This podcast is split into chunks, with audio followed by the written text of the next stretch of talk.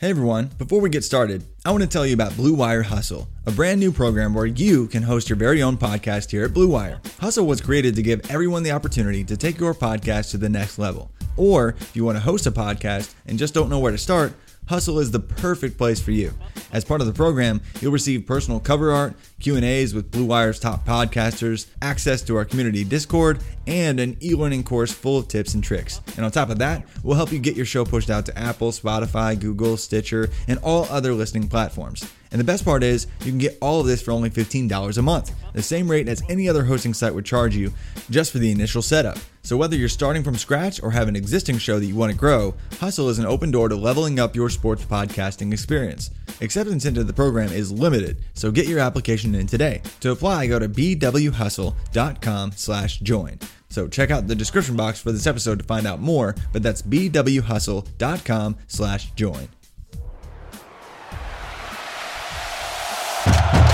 Breaks a tackle, watch out!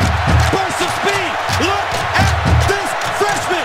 Welcome to the home of professional football, Canton, Ohio. Hello and welcome to another episode of the College to Canton podcast, the perfect show for any and every college football and NFL fan. I'm your host, Travis May, and if you're joining us for the first time, the College to Canton is a show where we talk about everything from college football recruiting to in season college and NFL breakdowns to NFL draft coverage, all the way to discussions as to who should be in the Pro Football Hall of Fame. And We always talk about some fantasy football because this is a RotoViz radio podcast, but we always make sure to dive into some real college football and NFL analysis too. And if you feel like there's been something missing in your life in the past week or so, something like that, uh, and you're a football fan, it's probably because this time of year, this is right when we start talking about and freaking out about uh, the NFL Combine. We normally it was supposed to actually be this just this last week, the NFL Combine, the, the underwear Olympics, people running way faster than we thought, jumping way higher than we thought, and vice versa. And so we we normally have all this hype about all these players that we just realized. Uh, can you know leap 40 50 feet through the ceiling but um, if you're missing that we're here to talk about the upcoming pro days for some of the 2021 NFL draft rookies and talk about what you know what it really means if they test in a certain way for wide receivers, for running backs, for tight ends, for quarterbacks. What do these numbers really mean? Because this year, more than ever, we're probably going to see some outlandish numbers out of these pro days uh, because we don't have a, a, more standardized combine. And if you have looked at the numbers over the years, pro day times are a little bit better, and pro day measurements are a little bit better in many cases than what players can do at the NFL combine. So, what do we do with that? How do we build that into our prospect analysis process? And how do we really adjust, or if we, or, or should we even adjust when looking at these pro day times we're going to see? I mean, we've already seen a couple players and put up some numbers that were a little bit surprising, uh, but uh, we'll talk about those guys and, and some upcoming names uh, that can definitely improve their NFL draft stock in the coming weeks since these pro days are really kicking off uh, just really a week from now or less in, in many cases. So, to help me dive into this topic, I'm joined by a good friend of mine, uh, Peter Howard. Uh, he's at PA Howdy on Twitter. Uh, he does uh, everything when it comes to prospect analysis, and, and he builds this awesome database. Uh, you can definitely uh, check that out. I'll let him tell you more about that. But Peter, uh, how are you doing, man?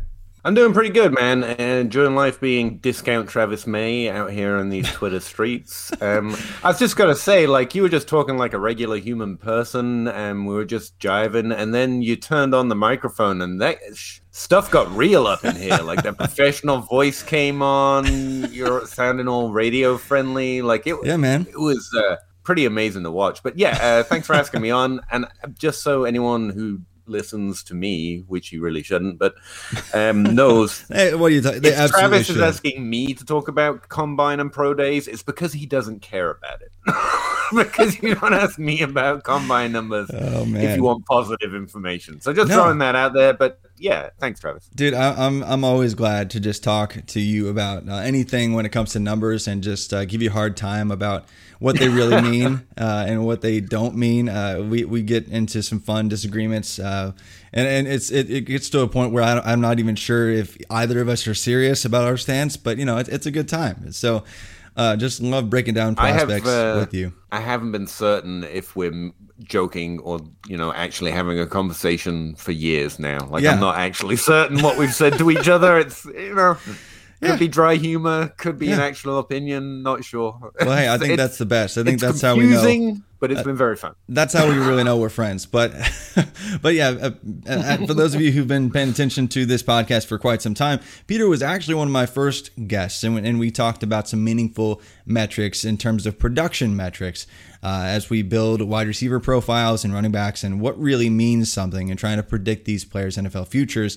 And so, kind of as an extension of that, I wanted to have you on to talk about uh, what you do with all, with all this physical information when it comes to the combine, when it comes to pro days, and how you build that into your process. But first and foremost, I want people to know where they can find your content. They can go to what patreon.com slash pa howard, right? Yeah, that's my actual name. I don't tell a lot of people, but I just got tired writing it on the Twitter handle. I Yeah. put a Y on the end. But yeah, um, backslash PA Howard. Uh, any written content goes either there or to Dynasty League Football, which is, you know, Yeah. you know, some of us don't abandon ship, Travis. So some of us are still over here at home base Yeah. at Yeah. DLF. Good- good people over there. And yeah, YouTube, I guess we're we're pretty much isn't everyone on YouTube, Twitter, just all this like we're all like we're that. all everywhere. Yeah, get it? that- that, that's about right. But yeah, you do good work, so always like to just promote that. But but when when you get to the NFL Combine, when you just let's just dive right in because when you get to a player's profile, I mean you you kind of have a, a pretty good idea of how you think of a player far more than you know what somebody's 40 time can tell you. And obviously i think a lot of people understand that but we still we still tend to overreact. So what kind of new information this time of year are you looking for?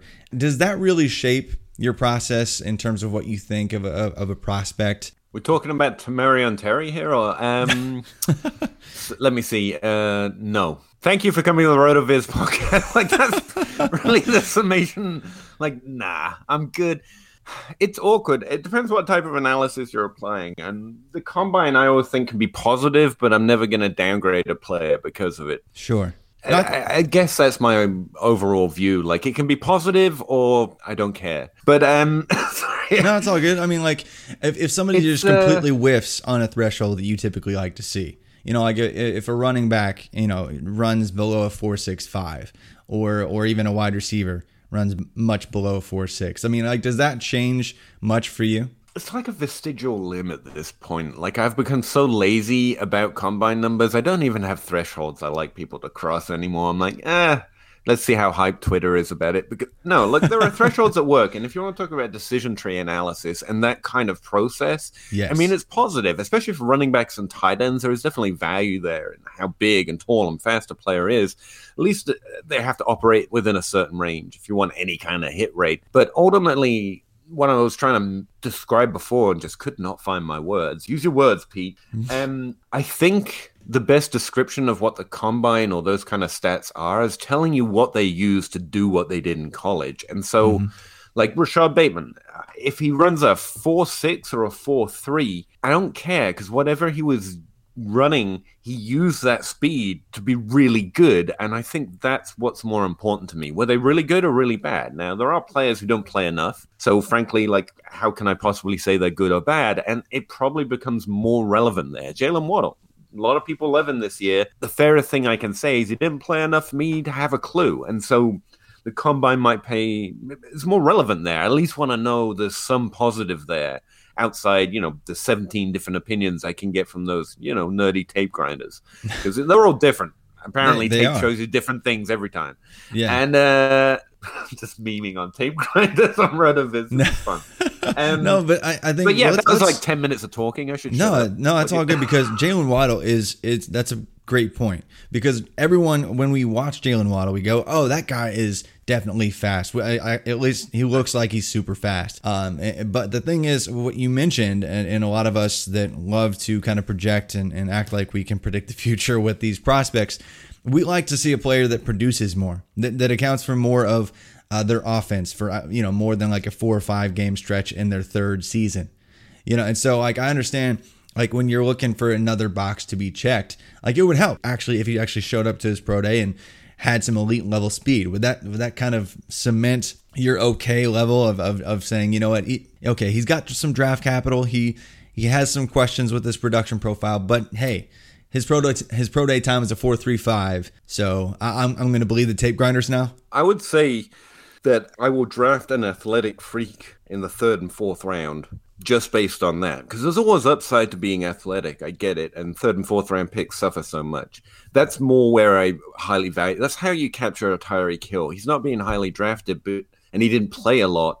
But you got to believe some level of athleticism might lead to upside, and for a cheap price, like that's fine. That's a perfectly good thing to bet on. It's when it gets more expensive, I want to see the production and care less about the combine. But I do believe, believe it or not, I know I'm a rarity in the nerdy community, but I believe tape grinders. I think they're seeing what they're seeing, and I think there's a lot of value there. I just don't think I know how valuable it is. I don't know how to compare it to past prospects because it's not there to compare. You know what I mean? Tape grinders have a background knowledge of what they've seen in their heads, and it's nowhere else.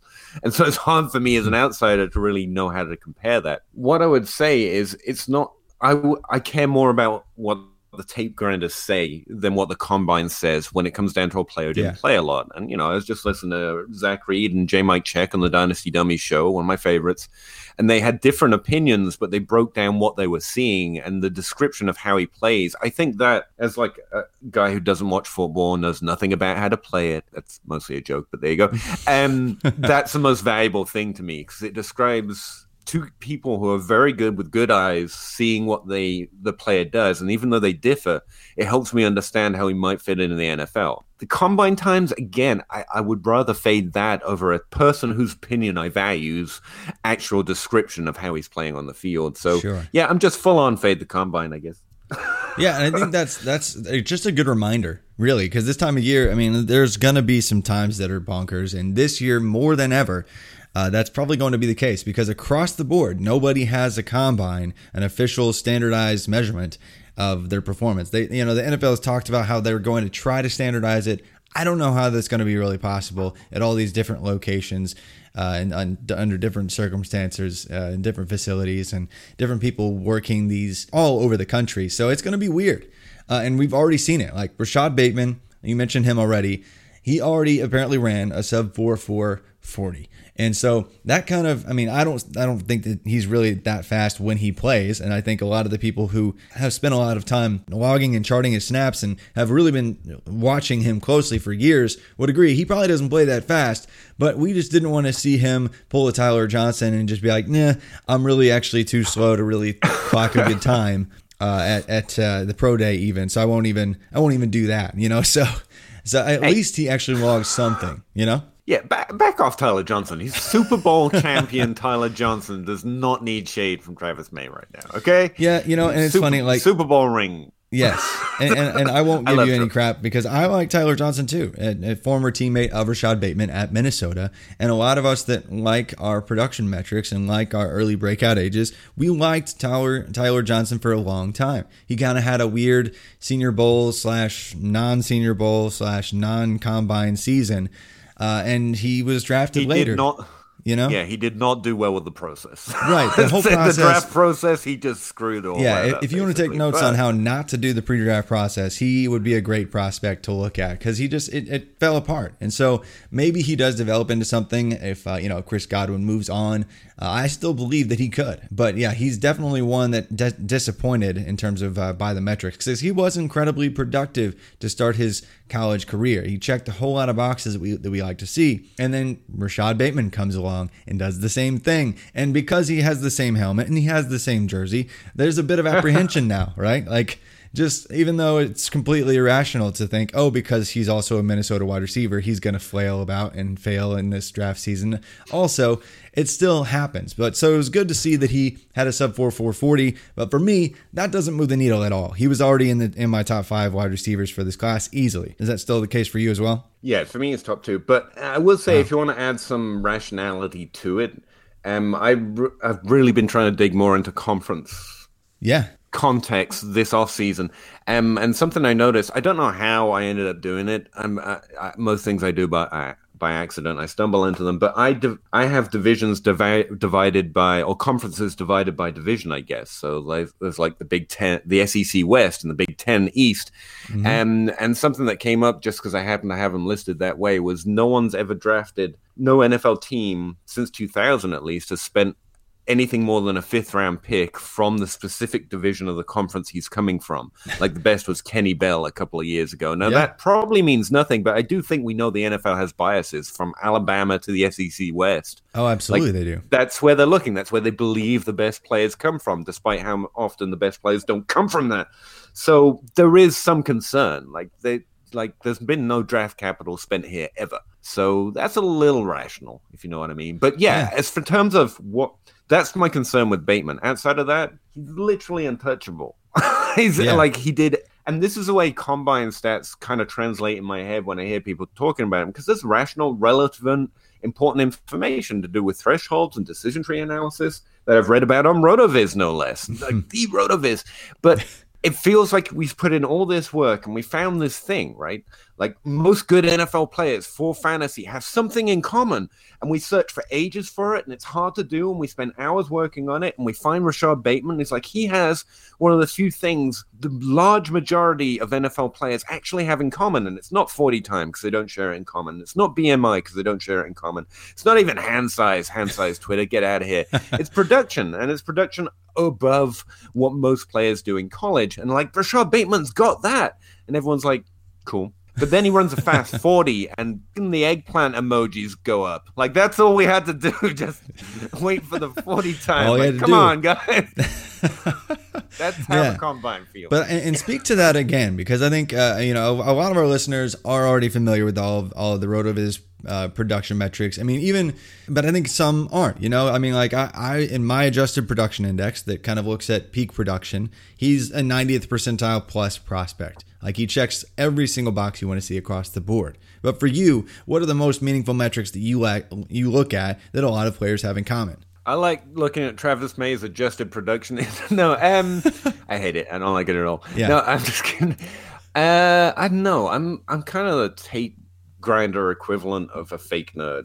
I, I just like looking at the way the career progressed and pairing it to past players across several different metrics. I like looking at Dominator. I'm not saying it's that relevant or that important, but I do like knowing that a player was able to co-opt some synonym for a large role on a team. And so I compare that to what players have done on that team in the past and recently, and good players from that team, and same for the conference. And so uh, essentially, I do I- I look at everything I can. But if I was going to say one thing, what I like to do is compare current prospects to past players that have been successful in the NFL by age. So what did Sure. what's the average of good players did at age 18 and 19 and 20 and how do they compare across their college career um that way? And you can make like like little nerdy graphs when you do it that way. little average, nice little linear trend line as if it exists. And look whether they're over it and under it, essentially. Sure. So I guess when it comes to marrying that with some of these pro days that are going to be coming up, I mean, we already saw, uh, saw Rashod Bateman. What happens when somebody that kind of lived a little bit below the line, that's not named Jaylen Waddle, that that maybe isn't an obvious like an early obvious early round draft pick, and all of a sudden they wow. Let's say March 18th comes along, and that is Auburn's pro day, and Anthony Schwartz, who is seriously Olympic level sprinter fast. Uh, you know, runs a sub 4-2 40 yard dash at his pro day. Would that be a moment where a light bulb comes on and you make an exception and you say, you know what, that's different. That that changes my mind. Even though I understand that you know Anthony Schwartz really peaked, even if you adjust like per game, like just this past year, it may be 28%. So you didn't really see a full breakout season in terms of receiving yard market share and overall dominator rating. But because of his extreme elite athleticism, would that change things for you? No. Um, um, there has to be a reason they underproduced, Sure. and it's not because we don't have a few, several players that would genuinely, genuinely underproductive, despite playing decent amounts in college, that went on to succeed. Two of them are literally from the same team in Ohio, so like I just want to blame Ohio for that. but most of the others were either playing quarterback or running back, or, or they didn't play because they have off field concerns and still do, frankly. And so, th- like a 40 time isn't enough for me, but there is a value argument. If you can trade back and get a first round wide receiver who keeps falling to the end of the first round, so you're adding value onto the back of your roster in terms of dynasty, then yeah, I'm not going to ignore draft capital because despite all my whining, like draft capital matters, man. Absolutely, it just smooths out most it everything. matter. It's the single most important thing, most predictive. Got all the fancy R squared nerd score type things going for it. So, like, if I can trade back far enough, I'll take Henry Ruggs. I think he's going to be a good NFL player. I just don't think he's the type of player that turns into a good fantasy player. Um, but sure, if I can get value and a first round wide receiver, sure. But outside of that, I need pretty good reasons to suspect his numbers are lying, and there's relatively few of them that I'll actually accept. He they either played in Ohio or they were actually a quarterback. That's basically the list. Um, okay. but but if we're again going back to that Tyreek Hill, if we're talking about a third, fourth round player, hopefully in good leagues, all the other players that were productive are gone. So yeah, sure, bet on athleticism paying off. And that's what where I struggle because uh, in my leagues, there's always a, a few team managers in fantasy leagues that just overreact to this information every single year. And even though I already like Anthony Schwartz and I already understand that he's probably going to run a four-two flat, if not better, because he is an Olympic sprinter, I, there's there are at least three or four people in all my leagues that double count and uh, freak out, Right, right. and then they reach by a full full round, and I just miss out on on some of my favorite players. Do you find yourself like ever struggling with that? Just like because I didn't overreact enough, like my league mates, that I'm I'm actually going to miss out on these guys. Yeah, all the time, and constantly when you're asked to form firm opinions, because that's what a draft pick requires. You either have to do it or you don't. And if you don't do it, you could get burnt, and you could get burnt if you, yeah. So I know exactly what you're talking about. We tend to form, and we try to coalesce everything we know and we've learned into this very firm opinion, while telling people I can be wrong, and that's why we play the dynasty value game. You try to trade back, you try to get value, try to insulate the risks somewhat a little bit. And Schwartz is an interesting case. I really only have two years that are worth considering for him, and at least he was like at 26 percent at age 19. Yeah. That's not bad. It's not, you know, it's not that 30% threshold Rotoviz is always pushing on us, but it's not bad. So if he gets draft capital because of his 40 time, he might fit into that conversation. Yeah. But I, I haven't actually looked at Schwartz too much. Yeah, and that's kind of where I am. I think like he's an example of somebody that I think could sneak into the back end of, of round three just because he's hmm. going to wow with that elite level, almost unprecedented type speed for uh, NFL athletes. And so I, I kind of already understand that's going to happen, but I think some people are going to see it happen and freak out, and I'm, I'm going to end up with you know no leagues at all, and it's going to be a huge bummer. But Do you do me- the similar process for running back, or is it more heavily weighted for you? Because like Etienne's like a, an incredible sprinter as well, right? Yeah, so ETN, I mean, sorry, yeah, ETN. ETN is an incredible sprinter, and, and the thing is, I know he's gonna kill it at his pro day, which is coming up on March 11th, like a, a week and change away from from today. And so I know he's gonna kill it, and um, uh, he's already, he's been my running back one. He finished. I mean, he checks all the the production metrics you want to see for running back, except for maybe early entry. I guess when, when we're talking about an early declare, rather um, Right. analytically speaking. I mean, he, the dude just has, uh, even from a, a tape standpoint, he has all the contact balance. He has the speed. He's got the, he's got enough strength. He doesn't, he, he doesn't have Najee Harris size, but. Uh, you know, having you know final season 14% receiving yard market share as a running back is just bonkers. Uh, so he has he's already my running back one, but I think there are going to be Wow. some people that come back to that table and say, "Oh, oh, he he ran like a four three nine at his pro pro day. I, I think I need to take another look, and he might move back up into that conversation for a lot more people.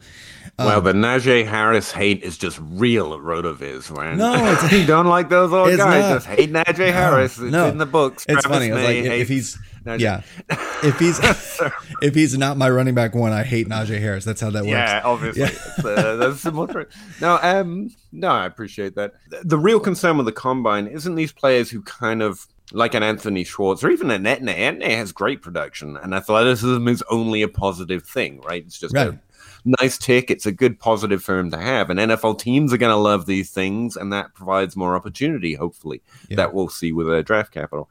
Really, it's a it's a corollary of Cordarrelle Patterson. If a guy is that much of an athletic freak and can't produce above average, then that's probably an indication that they're not good. Because Right. if you are the most athletic guy on every field you've ever stood on and can't do it, that's probably you're just not good, right? Right. So yeah, that's where it really becomes a major issue. Everything else is a discussion between value and who you'd rather have over Anthony Schwartz, for example. Like whether it's Amon Ra, who's actually ranked above players right now that I prefer, who I think might get more draft capital, but um, so it breaks down into this value conversation. Yeah, absolutely. Well, we'll we'll talk about on the other side here just some specific players. We've already you know hit on Rashod Bateman, Anthony Schwartz, a little bit of ETN, a few other guys, Jaylen Waddle, but uh, talk about some upcoming pro days and what we can expect from some of these players and how that might shape or fit in with who they are as a player and uh, what we can do uh, in upcoming rookie drafts and how we prepare throughout the rest of the season. But, but first, a word from our sponsors. What's up, Rotoviz listeners? It's Colin Kelly here, executive producer of Rotoviz Radio and one of the co hosts of the Rotoviz Overtime podcast. I just wanted to drop by and say thank you, as always, for listening in to another Rotoviz Radio production. As a loyal podcast listener, you can save yourself 10% off a Rotoviz NFL pass right now at rotoviz.com forward slash podcast or by simply adding the code RVRadio2021 at checkout. That'll get you access to all of the content and tools on the Rotoviz website, the best tools and content in the business for the best listeners in the business. As always, we do appreciate you listening to each and every show. And if you do have 5, 10, 15 seconds to spare, please drop a rating for today's show on your favorite podcast app. It is much appreciated. With all that said, thank you once again for tuning in. I hope you have a great day. Now let's get back to the show. All right, so we talked about some of these players, some of the guys that we're really pumped about, some of the guys that are going to be athletic freaks at the pro days. Some, you know, with Rashod Bateman, he already has displayed athleticism and he's got the, the perfect profile. And you've already said he's like a top two wide receiver. I think we could probably break that down a little bit more. But I I, I, I want to get into some of these guys that have upcoming pro days and just uh, what you're doing with them uh, how their athleticism might fit in with what you already know and with their production profile. So, kicking things off, a super exciting pro day here for you, Peter. Uh, we we get to see Kansas, Kansas football.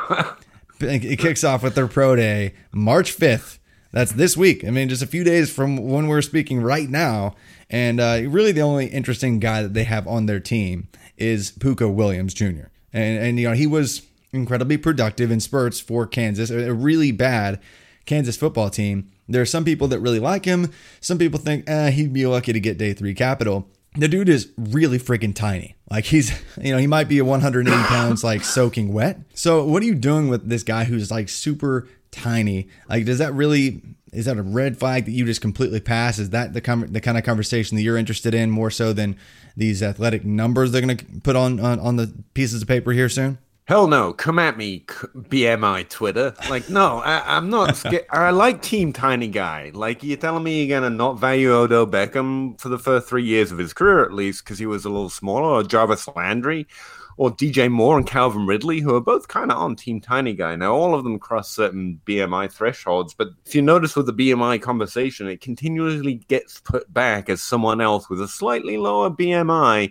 does something good in the NFL. So it used to be 27, now it's 26, and eventually one day it might even be 25. It is a concern because there is very likely a correlation to sturdiness, longevity, or an ability to get hit by NFL caliber athletes and how thick you are, right? Right. But I don't know that we've proven the relationship. And, you know, someone needs to go talk to Phillip Lindsay about size and how easy you break because it doesn't seem to always bear out. We don't No. know nearly enough about how they're going to take on a load at the NFL level. So it, it's like 40 time. I don't want to draft um, a running back who runs over a 4 6 because that's pretty much never happened apart from Arian Foster.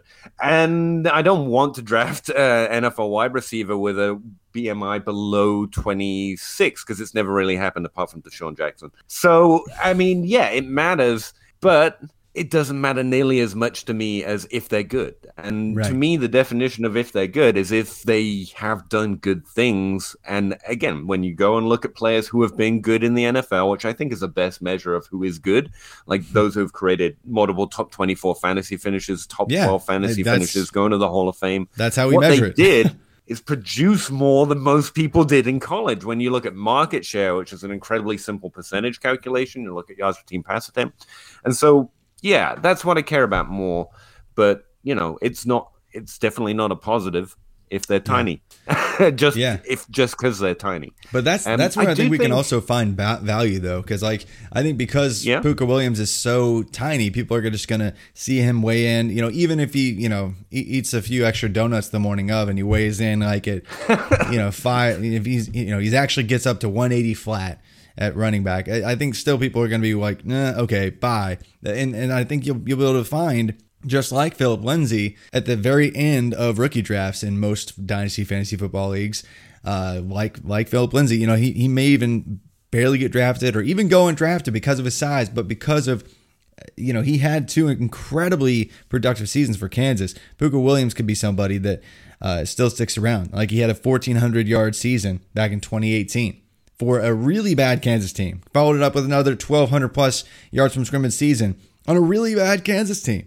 And he was doing so at a small size, overcoming that uh, and still finding a way to succeed uh, d- despite all evidence to you know that, that said no, there's no way anyone could do what he did. He did it anyway. So I think that there are edges to be found when there are negative results on pro days, and people overreact to that as well. But Pooka, Pooka Williams, I mean, that's kind of a deeper fourth tier, fifth tier rookie name, but that's coming up, and so I think we're going to start to see people overreact to the negative stuff here very soon. And then uh, really right after that, we got March 11th.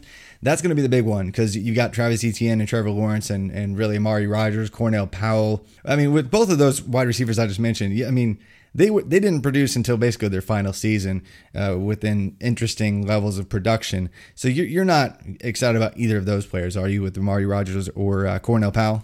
No, not really. They they just don't look good. They struggled in situations where worse NFL players have excelled. I mean, it's not. No, yeah, they just don't look good. Um, Sure. Zach Reed literally calls them uh, the equivalent of a gas station egg roll when you're looking for one of those really good egg rolls. I don't quite know what that means. I Yeah. can't translate No, that tape that- analogy. I get but it, it doesn't sound good. no, no, it doesn't. With with quarterback though, with Trevor Lawrence, uh, I I'm, I think back he's already had his pro day, so he's not gonna he's not gonna. You know, I don't even know what if he's he's gonna do that day because he, he's already kind of has his own special televised workout. Uh, but do you care much about thresholds at that position at all, or is that just you know you you do not care? I have no idea what to do with quarterback. There, there's a little known secret I end up saying every podcast. Like I've no idea. I've listened to. I seriously, I listen and I grind and I try to listen to tape or analytics. I don't really don't care which team wins. I just want to be on the winning team. Yes. And um, like I've listened to some sophisticated breakdowns of quarterback play over the years and in the past of guys who like really know their stuff on tape and analytics. And as far as I can tell, none of it matters. like the best I've got is um, two QBs. Some of my favorite analysts come from two QBs, and obviously the the, the old website. You want efficiency, and you want efficiency at an early age, but also with decent experience, which is a hard mixture to find. really- and so that yeah. creates a, a relatively re- small sample of quarterbacks, and then you want top twelve players. You know, I, I mean, everyone that we really love right now is outside that range. Dak Prescott. Um, Aaron Rodgers wasn't a top 12 players. Obviously, Tom Brady wasn't. Um, it matters. With Yeah. quarterback, you, you essentially have to segment rounds. You can, can't stop looking at it in terms of draft round. You have to look at draft picks. It has a large effect. And, uh, you know, obviously don't draft Mitchell Trubisky, I guess. yeah, rule Um, number one, just not that guy. But no, I, I think the only stat I can really throw my shoulder behind is one of those two QB analysts, and his name's Sean Slavin. I really appreciate his work on quarterback, actually, at Slavin22 on Twitter. And um, he created a stat called, what is it, TNEA, which is like an, it's NEA, but with rushing taken into account, which is an interesting way of looking at it. I really like his stat. And also, Josh Hermsmeyer produced um, completion percentage over expected or CPO. And I look at those two, and they don't create great ranking lists, but I at least want positive scores in those two stats. And Lawrence and uh, Mac Jones and Fields all have them this year, by the way. So, like, Yeah. see what the draft says. That's where I'm at. Quarterbacks evaluation seems to be wizardry to me. I have no idea.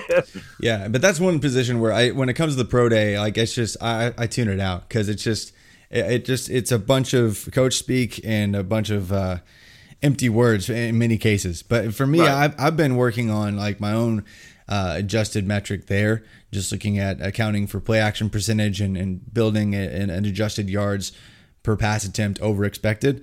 Uh, and, and, really just trying to look at uh, a, a, good look at their actual passing metrics. And, and then I'm going to add some rushing metrics into it as well to try to predict draft capital for nerdy, you know, developmental or Devy fantasy formats. Because, right. I mean, really, capital is is that's what all that's all that matters for the most part when it comes to quarterbacks. There's there are exceptions. Uh, you know, the greatest of all time is an exception to that rule, but for the most part, like it, just you're looking for capital with, with quarterbacks. So like all this, all this stuff, all this uh, hurrah about like you know he's six four and two hundred and thirty pounds. I don't care. Like it's, it's I, I, don't care. and so yeah, so yeah, that's where I am with with that. But uh, March twelfth, though, the day after that, that combine, we get to a guy who I'm interested in because of how weird of a career he had in college.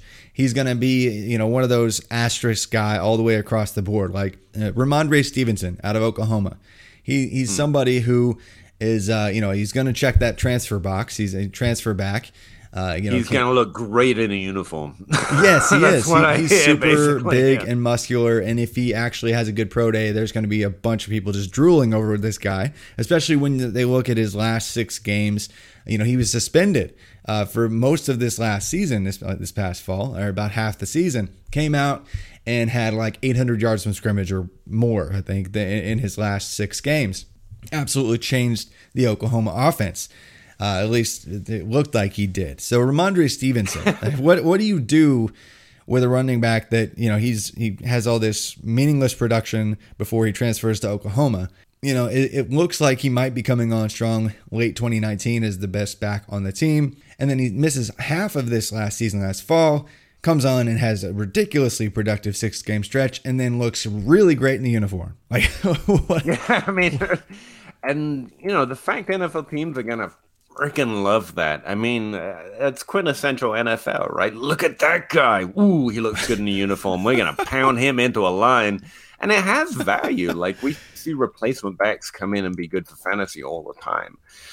Like, unfortunately, there's a limited ceiling. Like not everyone can be Derrick Henry, and it took Derrick Henry an inordinate amount of time to become Derrick Henry. Like most yeah. running backs break out a lot earlier than he did. He's just good, but then we go back to you know the thing again. I hate to keep mentioning Zach Reed because he's awesome, but also because it feels like I'm just pirating his information at this point. But he was pointing out that Derrick Henry like had the sixth highest rushing production season ever in the NFL. Not mm. back in the heyday, but in no, 2020. Ever. It's incredibly impressive yeah. and was outscored by Alvin Kamara by 70 points. So uh, it was closer to Chris Carson in PPR points per game than he was Alvin Kamara. So, like, yeah. yeah receptions, we play in a reception world, whether you like it or not. And so you got to look for some belief that a player can take on that. Now, if they're going to be NFL players, I can catch a ball, you know, if you give me time to prepare and practice. So yeah. NFL level caliber athletes can definitely catch and they can run routes, but will they be asked to? That depends mostly on whether they did it in college. And yeah, Stevenson wasn't really that guy no. in college. If I think he, he caught less than thirty balls in his entire yeah well, his all his Division One days. You know, it, it, it, doesn't really matter to me what you did at a JUCO school, but uh, production wise. Fair. And uh, yeah, uh, the end result is even if he gets opportunity, you're not going to want to pay a lot for it because it's very limited in terms of his upside. But you don't want to ignore the fact that he could definitely play a role for the NFL. And the NFL, if some GM looks at him and takes him in the third or fourth round to be that, you can't ignore it because he, he's not a perfect profile in terms of production, but he's built the right way and he was uh, decent in that role. He's got like a 7.7 yards per touch over his yeah. career average, which he was is incredibly effective. Impressive. Yes. And, yeah. I mean, part of it is like, is that the scheme? Uh, Oklahoma's had some crazy efficient backs here in, in recent years as well. Like even right. Kennedy Brooks uh, has looked apart last year. Seth McGowan showed up as a true freshman, was incredibly efficient. It looks like that, that whole situation of, with yeah. Sermon and Brooks and Stevenson. It just makes this all more complicated. Yeah, it's it like, could you just just have a couple, okay, guys? Pick yeah. one. but they, yeah, they, they had like four guys that all could go to the pros one day that like on the same team, same time. But yeah, I, I think for me, I'm, I'm gonna. I know that he's gonna have a, a decent size speed size speed score. Uh, so Yeah, I, I'm kind of already building that into my analysis, expecting that he's probably going to be one of those guys that sneaks into that fringe round three four value uh, in, in the NFL draft. So because of I think in part because of what he's going to do at his pro day. Um, but Is I think this a problem of we want the next James Robinson? Like he was in JUCO, he's got one year. Yeah, we, Like we, I, we I- always like want the next obviously thing, we right? want the next James Robinson, but like there just isn't. yeah, we yeah, and he's not that. we but do I, not get that hardly ever, let alone every like it just happened. Yeah. I mean the probability remains the same, but it remains incredibly low. So let's see what the draft brings. You know, Mm-hmm. for sure. Uh, some other interesting names coming up though for pro days. Isaiah McKoy, I know you like him. Uh, just he's a G five wide receiver. You know, and not everybody comes out of Kent State and people are super interested. Uh, but uh, you know, he was incredibly productive early on. Uh, he he should have a decent pro day. I don't think I don't think he's going to run a four four. Uh, but he could get a, a four sub, you know, a sub four five 40 time. I, I might be interested there. I know you've you've done some work on him. He's a an interesting late flyer. Uh, Josh Immorta, I, can I I stumble over his name every single time. Uh, Imatorbhebhe, uh, Josh Imatorbhebhe out of Illinois had like a 45 inch vert in high school. Uh, they measure it differently in high school. Uh, they measure actually like from the bottom of their feet, like they got to like lock your knees. It's really goofy and it's hard to kind of standardize, but still ridiculous athleticism. Probably going to leap out of the building again. Uh, so I'm keeping an eye on that. Uh, Damonte Coxie is like 47,000 years old, but uh, he, he he might be interesting as a wide receiver uh, out of Memphis on March 19th. But the guy I'm really looking for at that pro day is Kenneth Gainwell. Uh, did he actually add weight? Is, is he actually going to be uh, thick enough uh, to, kind of answer some questions with BMI? Because I mean, he had 51, I think 51 receptions in 2019, had like over 1,500 yards from scrimmage, just an incredibly productive year for a really good top of the line G5 school. Uh, what are you doing with Kenneth Gainwell, and, and where do you have him ranked currently? thick spelt with a C and another C, by the way, just to, to clarify that. Gainwell, I'm really interested in him. Um, and you're right, the pro day might actually be more important than Game. We haven't seen him, like literally, and he's got such Yeah. a horrible story. I mean, everyone's had problems over the last year, but like his story is just honestly a tearjerker. Like, if you don't like to get too personal with Gainwell, like, didn't he lose family members to COVID before he decided not to come back? It's yeah, just it was yeah, and, and he set out his whole year, um, and so it's just he he really could show up at his pro day because he's had a, really a year, over a year to to perfect his body and, and turn into a professional athlete because he was not necessarily NFL fast, he was not necessarily NFL big, but he was an incredibly productive, uh, you know, outside outside zone running artist who could also really catch really catch passes well and be you know slip split out to the slot and just the usage of uh, from Mike Norvell getting Gainwell the ball all over the place was just incredible. So I I hope he gets some capital because if he lands in, in a right the right spot like with the 49ers or somebody who's really good at getting their running backs in out in space uh, and utilizing them in the passing game in today's NFL, I, I- mean he could be a, he could be a star. I hear you. Don't get personal. I got it, Travis. Just talk about his production. Well, because he, we don't think he was that athletic, in the same way that athleticism without production can be a red flag, athlet, production with perhaps lower athleticism can be a positive because that says something about your ability to produce on the field. Yes. And while he has a relatively small sample size because he didn't get to play in 2020, was just a write off, unfortunately, um, he was incredible incredible producer with the opportunities he's got. Like you said, he has a really strong receiving floor. He had a 7.6 yards per touch. I mean, he was great. Now, my concerns actually for Gainwell actually come from a little known tape grinder called Jake Anderson, who actually just plays golf now, but occasionally likes to still weigh in. Now, an unholy merger of Zach Reed and Jake Anderson is basically my first stop um, of trying to get an understanding of how they produced. And Zach does a really good job of highlighting the dynamic playmaking ability of someone like Gainwell. He's electric when he's electric.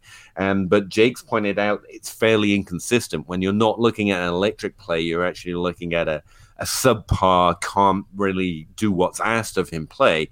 And that's weird from uh, a numbers grinder. I get it. But running back's so much more of a team decision. Teams get Yeah. to put the running back on the field that they want. So it's going to come down to a lot of what the team sees. Um, and you know that that's an that's a necessary red flag. Um, in terms of production, he's my third running back in this class. I absolutely love him, but more context suggests there's actually more problems there. But like you said, he didn't get to play a lot. Some of that stuff Yeah. can be ironed out with experience, and he definitely has skills. Um, he's also on Team Tiny Guy, probably. So, yes, he you know, is probably, unless something changed. But uh, yeah, it's it's good to know that. I mean, like you can appreciate the production, but also understand the context of that player.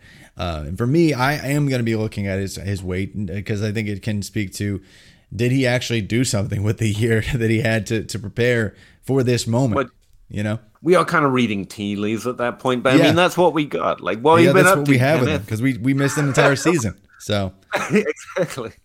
But the NFL is going to be reading those tea leaves too, Yeah. and like you said, draft capital. That predicting matters. it has a purpose. Um, Yep. Especially for running back, it's basically impossible to earn opportunity outside of injury unless a team wants to use you. So uh, they are going to care a lot about this pro day. So I think we should follow suit. Yeah, and that's March 19th. That's Memphis coming up. Then the next week, Alabama and Purdue are on the same day.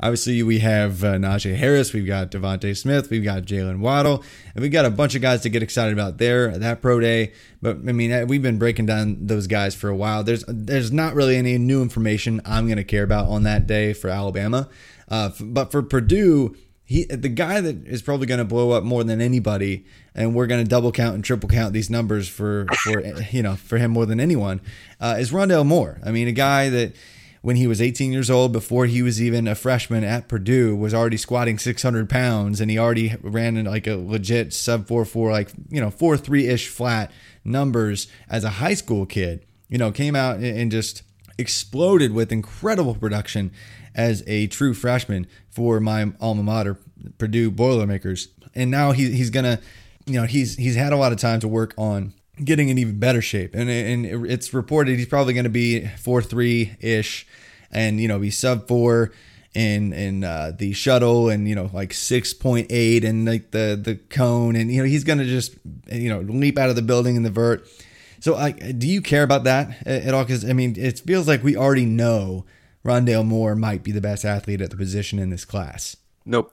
No, I, I actually want to want to talk about Rondale Moore. I was just going to say no and leave it hanging, but I care about it a little bit, and this is why. He has like the best single college season of anyone in this class, last class, of the year before. Remember, Justin Jefferson's in that damn class at Yeah. least. His dominator and yards per team pass attempt and all of it at age 18 was basically he'd done what he needed to do, Yeah, and the injuries are a problem, but he did what he needed to do in one year. It's pretty impressive. And he's going to be a beast. NFL teams are going to love what they see when they put that uniform on him. They, they're they're going to get eggplant emojis all over the place.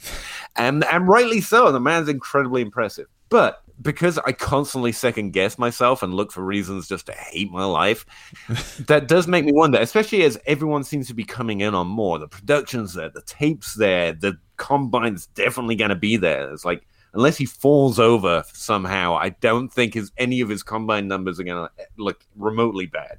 Oh, sorry, pro day numbers, especially pro day numbers Yeah, so that makes me wonder like part of the reason we think age has some signal is because at age 18 you're facing 22 and 23 year olds who have had experience on the team the team knows who they are they've learned the routes they know the concepts and they're physically more imposing than most 18 year olds no matter how physically imposing those 18 year old football players actually are i don't know that applies as strictly to moore because he was a He's a physical freak at 18. Like he would, Yeah, he was he pro athlete. throw around the tw- 22 and 23 year olds, no problem.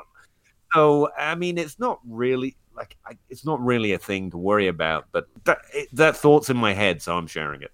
no, I I, think think, that's good because I think a lot of times because we think these these age 18, 19 guys don't they're not there athletically, but Rondale Moore was. He was probably in, better than most 22 year olds athletically speaking already. And so I mean, it's just it was unfair, and and it looked unfair. Like and from his first game, his debut game, uh, just blowing up. I, I remember it was like a uh, his first like Big Ten game. It was Northwestern, I think, and just very first game exploded, and he never looked back. Had a 2,200 all-purpose yard season, and then checks checked every box thereafter.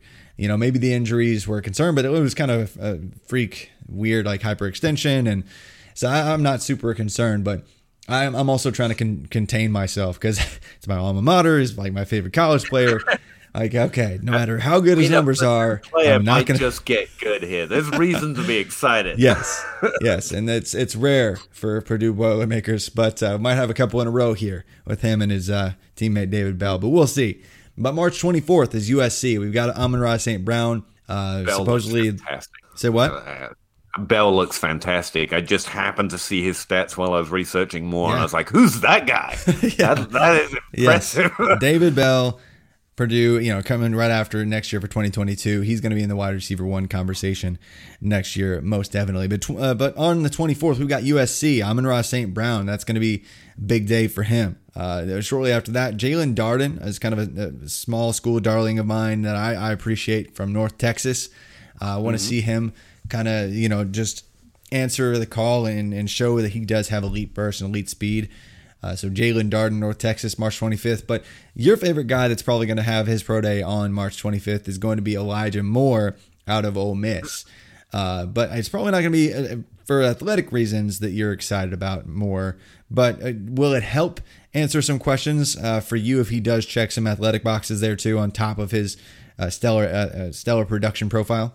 Uh, yeah. I mean, I am alerted to the fact that Elijah Moore is like king of Team Tiny Guy. Apparently, apparently he's only like three inches tall from some of the comments Yeah. I hear on Twitter, I think it's and that's going to be a problem for him. Yeah, you that's know? what it- Maybe yeah. he can run between their legs, but yeah, again, this is just another play, and this is one of the weird ones. Like Bateman has a conference problem, so maybe he was up against easier competition. I guess you could argue, but like Elijah Moore is playing in the SEC West. That's where mm-hmm. like fourteen percent of draft picks of wide receiver came from from two thousand. The NFL Yeah. loves this damn conference, but. He's outside the top 12 despite being from that conference, being from Ole Miss, presumably people are aware of him, and being incredibly productive exactly the way you want to be. And again, being small and doing that isn't necessarily a bad thing. It's what what he has, whatever he's made of, he used to do great things in college. And I just think a little, hey, a, a productive player from a really strong conference there's no concerns like he was up against competition. Like, shouldn't there be some level of excitement about him? And Yeah. I don't hear any. There is for I've me, been man. told he's overrated, which is weird because I don't hear anyone saying any kind of rated. Yeah. And so, yeah, I'm interested. He had like a 45% dominator rating at 19 years old, that second year. And that's a level of dominator rating which will actually make me interested in a player if that's the only thing they do at the end of their career, let alone in the middle of it at age 19. It's like, what? Yeah, and then this final year, I mean, in- against all SEC competition, grabbing almost 11 touches per game like this past year, just insane production. So I'm I'm right there with you. Really excited about Elijah Moore, and I think he can wow athletically speaking. So I, I uh, in fact, I, I don't think he's going to be two and a half inches tall. I think he's going to be well, he's definitely going to be taller than Rondale Moore. So. Uh, I think Well, I'm going to need teams to pay attention to him. So Yes, I'm, yes. I'm all for a good pro day. Yes, so let's let's see that happen. But uh, yeah, he- he's he's a guy I'm just not worried about. I think he's gonna answer at least get some uh, you know average combine numbers and and be a really good NFL slot wide receiver. But he shows he shows ability to be an efficient outside wide receiver too. So I, I can't wait to see what he does in the pros. When you say slot, it could be an insult. Are you thinking this It's is not. a It's not a. It's the, productive fantasy slot or I think productive a- fantasy slot. Okay, right, Yeah. just checking, just checking. Yeah, and then coming up. You think he's Jarvis Landry? Got it. Yeah, I think he's Travis better. I think he's better. Uh, he may, might not have the ridiculous, you know, reception streak because that's just hard for anyone to do. But you know, he, I think he's better overall as a player. But uh, you know, coming up after that, I'm really interested to see. I think people are going to be, uh, you know, there's like a big three at tight end this year with Kyle Pitts, Pat Freiermuth, and Brevin Jordan. I think March 26th when Hunter Long runs a four five or four five five or something as a tight end at, at 250 pounds, uh, people, you know, their eyebrows are going to perk up on March 26th with Boston College's pro day, and that'll be interesting because he was really pr- productive in his final season there uh, as a tight end, really only splitting production with Zay Flowers, who's a uh, favorite of mine for next year's draft as well. Uh, and then March March 29th, we got North Carolina. Everybody's uh, uh, draft darling Javonte Williams, mine included, and Michael Carter. I think is going to also wow there. And be, I yeah, Michael Carter's an interesting name. I like him. he is, and why is he to you? Because I mean, to me, he played a little bit undersized in in, in college. He weighed in he- heavier ish, I think, at the, his senior bowl. Uh, and he got to 200 pounds, I guess. But what what intrigues you about Michael Michael Carter? It's unusual you see two running backs literally split the work, even in the NFL, even if a team has a predilection for it. And that's normally a s- difficult signal to read because, frankly, we want to see a player dominate the position, especially a, a position which requires it to be good. And yet, both of them, but specifically Michael Carter, he's got that more of a receiving floor and interesting role set, for, especially for fantasy with those PPR points we were talking about earlier. And yet, he was still really good in that role as a running back. He's got over mm-hmm. 4,000 yards, 6.8 yards per touch, Yeah. with an incredible receiving floor. And I just think, like, that's pretty cool. I think he literally comes from Giovani Bernard's team, by the way. He, yes, he Like, does. I He, he is Giovani Bernard. Carolina. Like he's So he's I- I- literally a clone of Giovani Bernard. Uh, Yeah, it- that's why I like him because I love Giovani Bernard. There you go. Yeah. Literally, that's actually a thing. I love Giovani Bernard. Yeah. he's better than Jeremy Hill. There's a reason he's the one that's lasted. And screw Cincinnati. That's what I think. hey, that's that's a, that's a spot on assessment there, there for, for you. But uh, I, I really do still like I like both of them. I think Javonte Williams could surprise some and sneak into top four uh, top forty draft capital. Uh, Michael Carter could also be. Uh, top 60 draft capital. That that dynamic duo was really what carried, along with a really good quarterback and a, a wide receiver I like. But uh, they really did carry that offense and, and just were incredibly efficient consistently, game over game, uh, all the time. I mean, maybe one or two exceptions for each of the running backs in their entire career where they weren't uh, super efficient, but really just a, a stellar duo with Javonte Williams and Michael Carter. So March 29th, I don't think that there's going to be any concerns. And I think Javonte Williams, uh, people are just going to probably double count there too because he was running around a 4 5 in high school. So I expect him to kind of check another box there with his size, size uh, speed score. I had to look it up. Is that Sam Howell you were talking about? Yeah, Sam Howell is 2022 quarterback. He's he the quarterback? potential quarterback one really for for next year. Oh, wow. he's he's Good that high. It's like him, Spencer Rattler, and then the debate thereafter. But uh, yeah, and then March 30th, Louisville with uh, J- Javian Hawkins, who is probably also on Team Small Guy. This class has is full of Team Small Guy running backs. I think I've actually talked about that before, but full of them. And then Tutu Atwell, who's like probably uh, you know he's he's another two and a half inches tall and uh, four and a half pounds, you know. But the dude averaged back to back seasons. If you exclude you know his jet sweep receptions, back to back seasons with like twenty yards per reception. So just really incredible. Atwell. Did you say?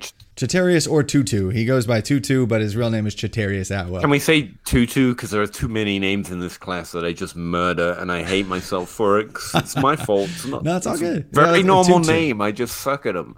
Yeah. Um. But yeah, I'm.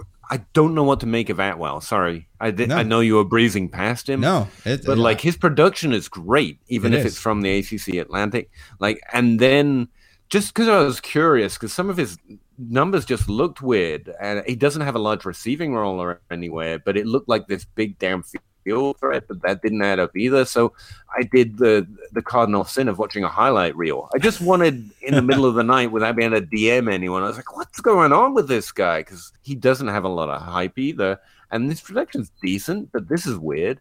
And like all I saw, like if you're making highlight clips out there, just an FYI, YouTubers, like don't include jet sweeps because I've Yeah. never been more horrified. It was just jet sweep after jet sweep after Yeah. jet sweep. I was like, what the hell's going on? Is this Yeah, all but what's doing? funny is it's actually th- th- those plays actually only they accounted for less than twenty percent of his technical oh, receptions. Oh, really? Yeah, like if you did get into it and you actually chart it out, less than twenty percent.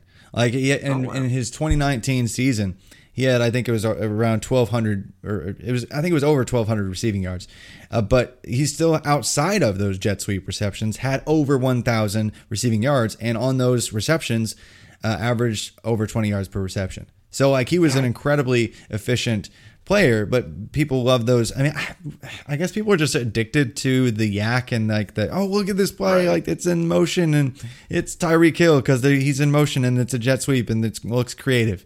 And so, I don't know what it is, you know. And so I- it is funny yeah. because I've heard people say all he does is jet sweeps, and it's because they've watched they've all watched the same five minute highlight reel where it looks like that's all he does, and that's just not the case. So he he oh, does. That's good to know because I was scared. Like I think Yeah. he, I, what I wrote down is this is going to be a really interesting player to watch because he's definitely got a skill set of some sort. Like the the team basically chose to revolve their offense, as far as I can tell, around whatever the hell he was doing.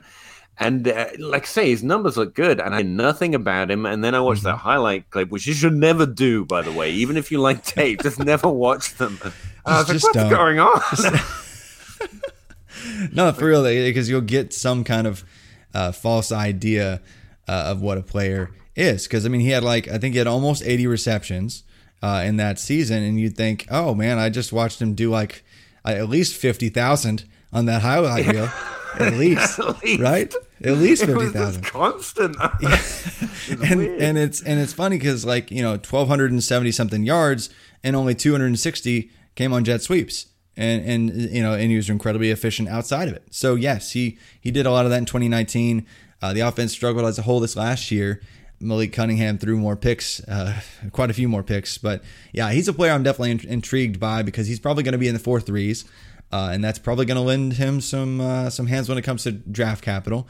And uh, so I think if he gets in the back end of day two, despite being really scrawny, I think he could be a really solid deep threat. Maybe he's more of a role player, and maybe he's more of a, a best ball play for fantasy football purposes. But I don't care. I I, I really do like what I see from Tutu Atwell. Yeah, I'd love to. I, I, you convinced me. I'm getting on a team Louisville player because you know Louisville. We claim Louisville as part of Kentucky whenever we need to, and uh, you know Yeah. DeVante Parker finally did something. Yeah, um, yeah, got to get So proud. yeah, I don't think he's as good a prospect as Parker, and and that took four years to do anything. So take that for what it's worth. So maybe he's four years now. definitely the most interesting player since. Yeah, Um, absolutely. so yeah, yeah. Travis May says he's good. Yeah, I'm writing it down. I, I, I, I hear that Lamar Jackson guy's good too, but uh, Uh, yeah, he's pretty good. I, I think he's okay. But uh, but yeah, after after Louisville, they- I swear, don't you think there's an edge in fantasy just remembering who's good? Like I think Michael so. Thomas is You know dropping so far right now. Just remember that My- they don't stop being good. yes, that's my that that's my whole, good players only. Uh, and, you know Yeah. that's that's yeah that's that's a good rule to follow. But and then shortly after that, just round it out here. We've got Ohio State all the way up. You know, March 30th, same day as Louisville. March 31st, we've got Florida, so we can uh, you know have everyone ooh and ah over Kadarius Toney doing some useless spin move in a route for no reason. and then March uh, 31st, uh, same day, LSU. Uh, so that you can hate on Terrace Marshall, and then on April first, uh, we get to see uh, Chuba Chuba Hubbard uh, run his borderline Canadian uh, Olympic team type type speed. Uh, hopefully, uh, he he fixes a little bit. People, um, it, the perception of him is it's just dropped way off. It really has, and I I just want to throw my two cents in there. Like it's crazy. Like I think he's a very decent player, and like Yeah. you say, he's going to run incredibly fast. Yeah. You know, teams. It's it's weird. It's just like last year we were excited, and now he's coming out, and everyone's like, "Meh, Nah, bored of that now." Exa- exactly. Okay. yeah, but uh, I, I'm still a believer in him and Tylan Wallace, guys that uh, I think uh, most most are not talking about, but I think they could be af- after their April one pro day. But I think you you summed it up Wallace best. again. Good name. Yeah, Tylan Wallace. player. Just, I, I, I mean, constantly in the, the conversation for best wide receiver in the country when he's fully healthy. So, uh, definitely intrigued by all those players. But there, there's so much more rookie stuff to talk about, and, and we will get to it on the College to Canton podcast down the stretch here. And actually, uh, up here soon, just before we wrap things up here, I am going to be putting together a pro day piece uh, for Rotoviz here soon that uh, will outline the upcoming pro days, when they are, play interesting players that should do what on their pro days, and then updating that doc uh, throughout the coming weeks as these pro days happen. Because we normally have, you know, like the NFL Combine, and we can have like one reaction piece to all this information. But it will be updated as we go throughout from the Kansas Pro Day to the Clemson one, all the way through into April with some of these later pro days and, and interesting notes uh, that get added. So be looking for that on RotoViz. From myself here, we'll probably try to loop it back around to the front page again when there are significant pro day updates. So be looking for that soon here too. Uh, but uh, remind listeners before we just sign off here where they can find you and where they can find all your content. Oh, we're not going to talk about it. Or fine, I'll go. Fine, Travis. No. no, you can find me on Twitter in them Twitter streets all day, every day. Basically, I have, I've got to, I've got to get a life. But no, uh, at yeah. PA Howdy is the easiest place to find me. Uh, the link to that database, um, which you know is nothing compared to the RotoViz stats, but I'm trying my best, and I have got it linked up to NFL stats through RotoViz actually. So cheers, Travis, appreciate that. Yeah, man. Um, it's literally pinned to my Twitter timeline, and just click, click, clickety, click, click through, and it's free if you want to just go look at some rookie stats. Yeah. and yeah, Dynasty League football, wh- where the loyal people stay. You're never gonna let the, uh, never gonna let me go. Uh, but uh, I'll just I'll, I'll just come back now and do, do some kind of featured piece just so you can leave, leave me alone or, alone or something. But That's really the only reason I'm here. I'm Yeah. like, I'll bring it back, guys. Don't worry, I'll just keep making fun of it. Oh yeah. Well, I really enjoy you uh, hopping in, uh, just talking about some um, some combine and, and well. See, there I did it too. But pro day results upcoming, and uh, how much we should or should not care about it, and uh, also some other fun metrics and, and uh, just rookie talk in general. It's always always a blast. But listeners, please do leave a rate and review, leave a question in the review. I'd be glad to get to get it on the show. You can find me on Twitter at ff underscore Travis M. But until next time, you guys take care. But I look forward to seeing you guys next time on another College to Canton podcast.